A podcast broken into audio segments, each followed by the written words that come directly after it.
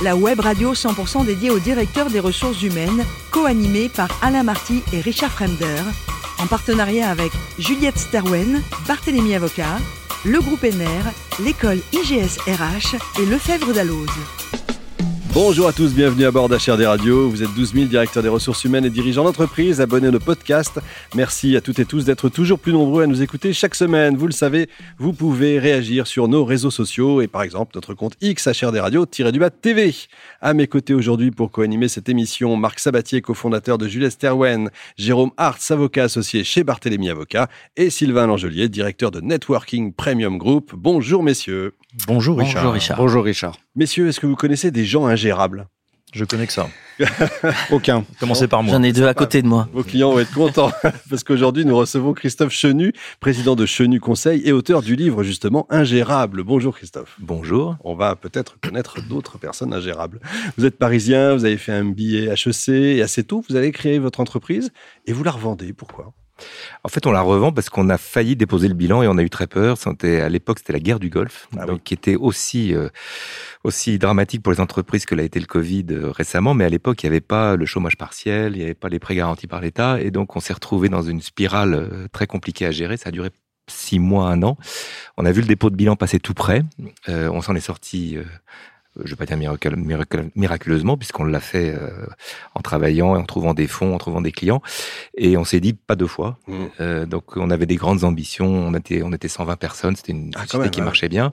Et on s'est dit, on voulait l'expansion internationale et autres. Et on s'est dit, c'est pas la peine. Tous nos, nos grands exemples qui étaient RSCG, BDDP étaient dans les, dans des grandes difficultés.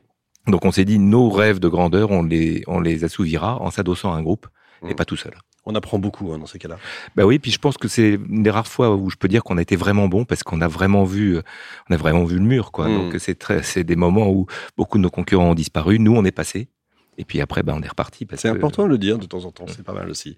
Vous avez été DG du groupe L'équipe, puis de Lacoste, retour à la presse ensuite avec euh, l'Opinion. Euh, vous avez été cofondateur, belle réussite l'Opinion. Bah, c'était là aussi une vraie aventure euh, assez incroyable parce que créer un média euh, en 2013, notamment Ouais. un média papier. Tout le monde nous a pris pour, évidemment pour des fous et, et surtout Nicolas Bétou qui était le, le- le président et fondateur et à, l'initiative de, de l'idée que j'ai accompagné. Et ben le force est de, constater que dix ans après l'opinion a trouvé sa place, euh, a même acquis la GFI. Donc c'est devenu un groupe de je crois 140 150 personnes et, et c'est- bien d'avoir réussi. Alors ça n'a pas été simple hein, non plus, mais euh, c'est passé. Bon, en tout cas, bravo. En 2016, alors là, c'est un rêve pour beaucoup d'entre nous. Vous êtes DG d'Elite Model Management. Dur métier, ça. hein. Là j'ai beaucoup d'amis qui ont retrouvé mon numéro de téléphone. Ah ouais. Voilà, euh, et euh, mais c'était, euh, ça a été bref, et c'était finalement la face, la face cachée était moins sympathique Oui, que, bon, le- que toujours la partie ça, hein. visible. Mais bon, c'était, ça, ça fait bien sur un CV, et c'est vrai que ça fait toujours parler. Voilà. En 2017, vous créez votre entreprise conseil et puis donc ce livre, Ingérable. De qui parlez-vous? Qui est ingérable? Alors en fait, il, s'est passé un moment euh, dans ma carrière, en fin de carrière, où je me suis retrouvé du jour au lendemain avec entre guillemets rien à faire parce que j'avais quitté mes dernières fonctions et j'avais pas particulièrement de projet. Je me suis dit si je devais expliquer le lien entre tout ce que j'ai fait, c'est-à-dire euh, de la pub, euh, l'équipe, euh, Lacoste, vous l'avez évoqué, Elite, et puis en parallèle beaucoup beaucoup de mandats dans le football. On y reviendra. Quel est le lien euh, entre tout ça? Je me suis rendu compte qu'il y avait deux, deux liens euh, pour moi évidents. Le premier lien, c'est celui d'entrepreneur-manager, puisque j'ai toujours, toujours été chef d'entreprise, du premier jour après mes études jusqu'à aujourd'hui.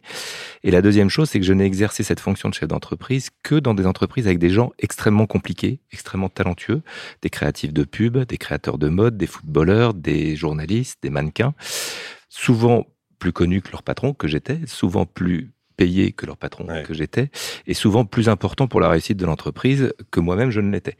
Et que finalement j'avais réussi à naviguer là-dedans, probablement pas trop mal, euh, et que c'était un type de management qu'on n'apprend pas à l'école.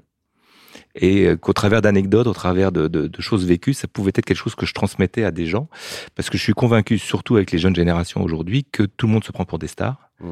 Et tout le monde est un peu ingérable aujourd'hui euh, dans, dans les entreprises. En tout cas, dans chaque service d'une entreprise, il y a une, deux ou plusieurs personnes ingérables. Et pourtant, ces gens-là ont souvent beaucoup de talent. Il faut arriver à les garder.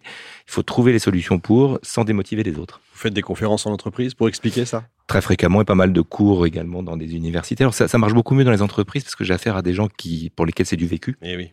Chez les entre, chez les étudiants, c'est un peu plus complexe à euh, envisager. Il faut les concerner eux en disant que eux le sont, en tout cas le seront, euh, parce que c'est un peu le, le constat qu'on peut faire aujourd'hui, et, euh, et les, les, sensibiliser à ça plus en, en parlant à, à parlant d'eux qu'en parlant des gens qu'ils ont à gérer. Bon, bah on va voir ça en détail. Jérôme.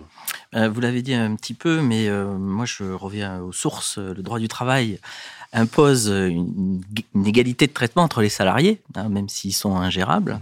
Et euh, je voulais savoir quelle était la place de l'égalité de traitement dans le management des ingérables et comment le manager justement doit appréhender cette différence entre celui qui est ingérable et les autres salariés pour que.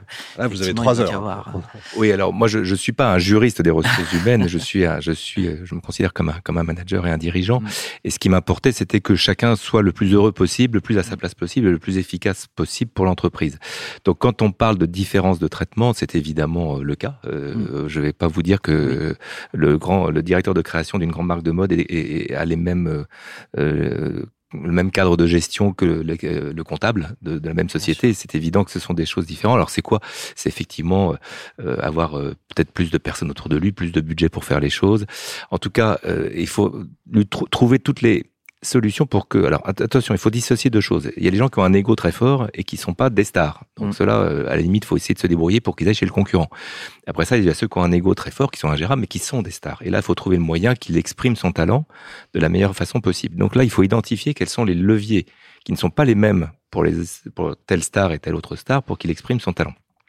Une fois qu'on les a trouvés, c'est parfois tout simplement euh, de la considération, le laisser parler dans les médias, le, le, le, mettre en avant euh, dans telle ou telle conférence ou, ou, des choses comme ça, ou lui trouver les meilleurs prestataires, lui donner un budget qui lui permet d'exprimer son talent.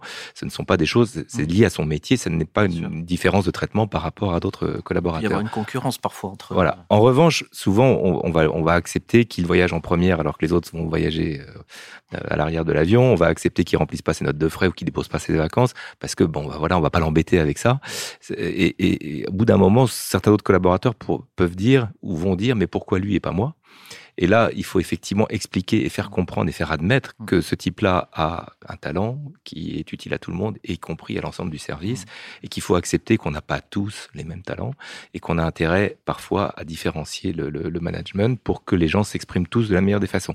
Ne pas le faire est une erreur parce que sinon les gens se disent mais il est lâche le manager est lâche vis-à-vis de la star, mm. et nous, on n'est pas considéré, et on comprend pas pourquoi, et finalement, vous cassez l'atmosphère générale. C'est un équilibre à Voilà, il faut, donc, ça fait partie Il faut trouver les bons leviers d'un côté et expliquer aux autres pourquoi vous faites des différences.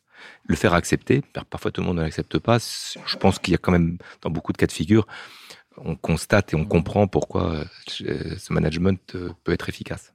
Et on comprend pourquoi le PSG n'est pas champion d'Europe. Marc Bonjour Christophe. Euh, alors j'aime beaucoup le thème de votre, euh, vous abordez dans votre livre, qui est un, vrai sujet. Euh, J'aurais aimé avoir cette idée-là. Euh, si je résume en disant que les talents sont ingérables, est-ce qu'il ne faut pas qu'on regarde les choses autrement et justement pas s'évertuer à les gérer, leur laisser une, une vraie liberté, une vraie autonomie, une vraie responsabilité? Comme euh, euh, les organisations que je vais qualifier de traditionnelles leur donnent que partiellement en réalité, ou en tout cas qu'en apparence. Alors, je résiste pas à vous parler de Julius Sterwen, qui est mon entreprise, enfin mon entreprise, l'entreprise que j'ai la chance d'animer. Euh, on, on a essayé d'aller au bout de, ce système d'autonomie, de ce fait, on, a, on est 600, et on n'a toujours pas de comité de direction, toujours pas de comité. on a un comité de mission parce qu'on a une entreprise à mission. J'ai pas de one-to-one dans mon agenda. Euh, on joue la carte à fond. Il n'y a pas de budget d'ailleurs. Euh, on n'a pas d'objectif financier depuis les 27 ans qu'on existe. Et euh, chacun est parfaitement autonome, responsable, au service d'une ambition sur laquelle on se retrouve, avec des règles du jeu qui sont cette fois-ci très, très, très structurées et écrites. Autrement dit, puisque on est tous ingérables, est-ce qu'il ne faut pas arrêter de nous gérer, vouloir nous gérer, regarder les choses autrement, sortir un peu de ces modèles d'organisation traditionnelle alors effectivement, je, je pense qu'un vrai talent, on le gère pas il faut, on le met dans une configuration pour qu'il exprime son talent. Euh, je, vais, préciser mon propos. Je pense qu'un grand créateur de mode, euh, a priori donc un vrai talent. Euh, on va pas lui dire ce qu'il a à faire, on va pas lui donner euh, des fiches de temps à remplir pour ses collaborateurs. On, va le laisser s'exprimer, on va essayer de comprendre ce qu'il recherche. Et en général, ce qu'il recherche, c'est vis-à-vis de sa communauté à lui, à montrer son talent de la meilleure des façons. Donc il faut lui trouver le moyen d'avoir les plus beaux mannequins, les meilleurs photographes, euh, les meilleurs fournisseurs, que sais-je. Enfin, en tout cas, de, de pouvoir exprimer son talent de la meilleure des façons et d'avoir cette reconnaissance après de pouvoir en parler dans les médias, le montrer et ainsi de suite c'est pas de la gestion, c'est simplement lui donner les moyens d'exercer son talent. Trop souvent, on pense qu'un talent, on va le garder, on va le fidéliser en le faisant monter dans la hiérarchie, en lui confiant un titre de directeur. C'est une double erreur. Parce qu'on va perdre le talent, il va faire autre chose que d'exprimer son talent, il va manager ou essayer de manager ses collaborateurs. Et deuxièmement, donc on va perdre un talent, on va pas forcément gagner un bon manager. Donc c'est une des erreurs de management pour le compte les plus importantes à mon avis qui est commise très fréquemment. Il faut une fois de plus laisser le talent faire son métier, lui donner tous les moyens de, de le faire et, et ne pas l'embarquer dans un système où il va avoir à gérer ou à être géré, euh, je pense qu'effectivement, ça, ça, fait partie des choses qu'il qu'il faut éviter. Et j'insiste sur, sur le fait que cette promotion des talents à la tête d'un service est quelque chose de quasi, je vais dire systématique, mais extrêmement fréquent dans les entreprises, mmh. et quasiment toujours perdant, voire deux fois perdant. Sylvain. Alors, euh, bonjour Christophe. Moi, je vais revenir à une autre corde de votre arc, euh, puisque vous êtes également président de l'association euh, Dauphine Alumni, qui euh, regroupe plus de 100 000 adhérents. C'est énorme. Non, pas adhérents, diplômés. Diplômés, pardon. Malheureusement. oui. Et plus de 1000 événements par an. Euh, ce qui là pour le coup est véritablement est énorme. Alors euh, il y a beaucoup de stars qui sont issus de, Dauphine, euh, donc beaucoup d'égos. Comment on gère tous ces égos quand on est président de, de cette association? Alors là, je, là, j'ai envie de dire que euh, c'est plus facile puisque en fait, ils ne sont pas sous ma responsabilité. Là, ce sont des égaux que je peux aisément flatter, notamment parce que j'ai créé euh, en tant que président de Dauphine Alumni il y a six ans euh, un prix qui s'appelle les prix Made in Dauphine où on récompense une dizaine de parcours exemplaires dans l'année d'anciens de Dauphine. Donc, ça me permet de remettre un trophée tous ces gens extrêmement talentueux qui sont sortis de Dauphine. Alors, les plus jeunes que l'on récompense sont très souvent des start-upers, des entrepreneurs, mmh. évidemment. Et il y a de très, très belles start-up qui sont issues de, de, de, d'alumni de Dauphine.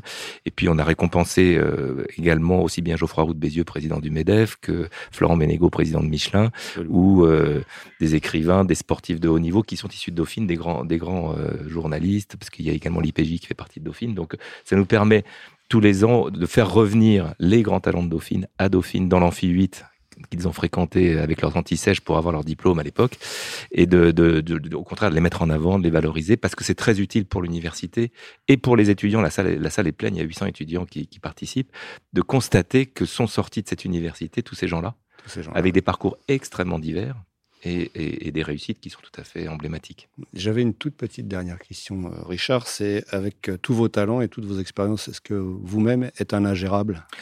Absolument, je le, je le revendique. Enfin, euh, je, je, je, suis, je me suis, je l'ai constaté sur ma fin de carrière, notamment. On a parlé d'élite, mais avant, j'avais également travaillé dans, dans le groupe Fast, Fast Retailing, c'est Uniqlo, donc c'est un groupe de japonais, où en fait ils m'ont très mal géré parce qu'évidemment moi je suis une star évidemment j'ai un gros ego. Je, rigole.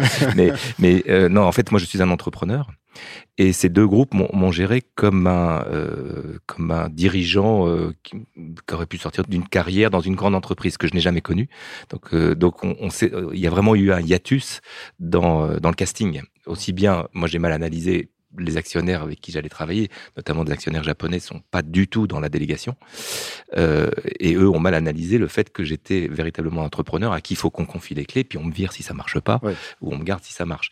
J'avais eu beaucoup de chance à l'équipe et chez Lacoste, où mes deux présidents, qui étaient issus de la famille Amaury et de la famille Lacoste, m'ont totalement délégué le management de l'entreprise, étaient totalement non interventionnistes, ils étaient en contrôle, c'est-à-dire qu'il y avait un reporting, bien évidemment, les grands projets, je les présentais, je les, les validais, les budgets, on les faisait ensemble, mais ils m'ont laissé faire. Euh, ça, c'est la façon dont je peux fonctionner. Par contre, dans un cadre très contraint, euh, je ne sais pas faire, parce que j'ai pas été du tout, c'est pas mon tempérament, et j'ai pas du tout été élevé comme ça dans ma vie professionnelle. D'accord. Merci Christophe. Je rappelle le titre de votre livre, Ingérable. Il y a beaucoup de choses à apprendre à la fois en RH et en management. Merci également à vous, Marc, Jérôme et Sylvain. Fin de ce numéro d'HRD Radio. Retrouvez toute notre actualité sur nos comptes X et LinkedIn. On se donne rendez-vous jeudi prochain, 14h précise, pour un nouvel invité. L'invité de la semaine de HRD Radio, une production B2B Radio, en partenariat avec Juliette Sterwen, Barthélémy Avocat le groupe ENER, l'école IGSRH et le Fèvre d'Alloz.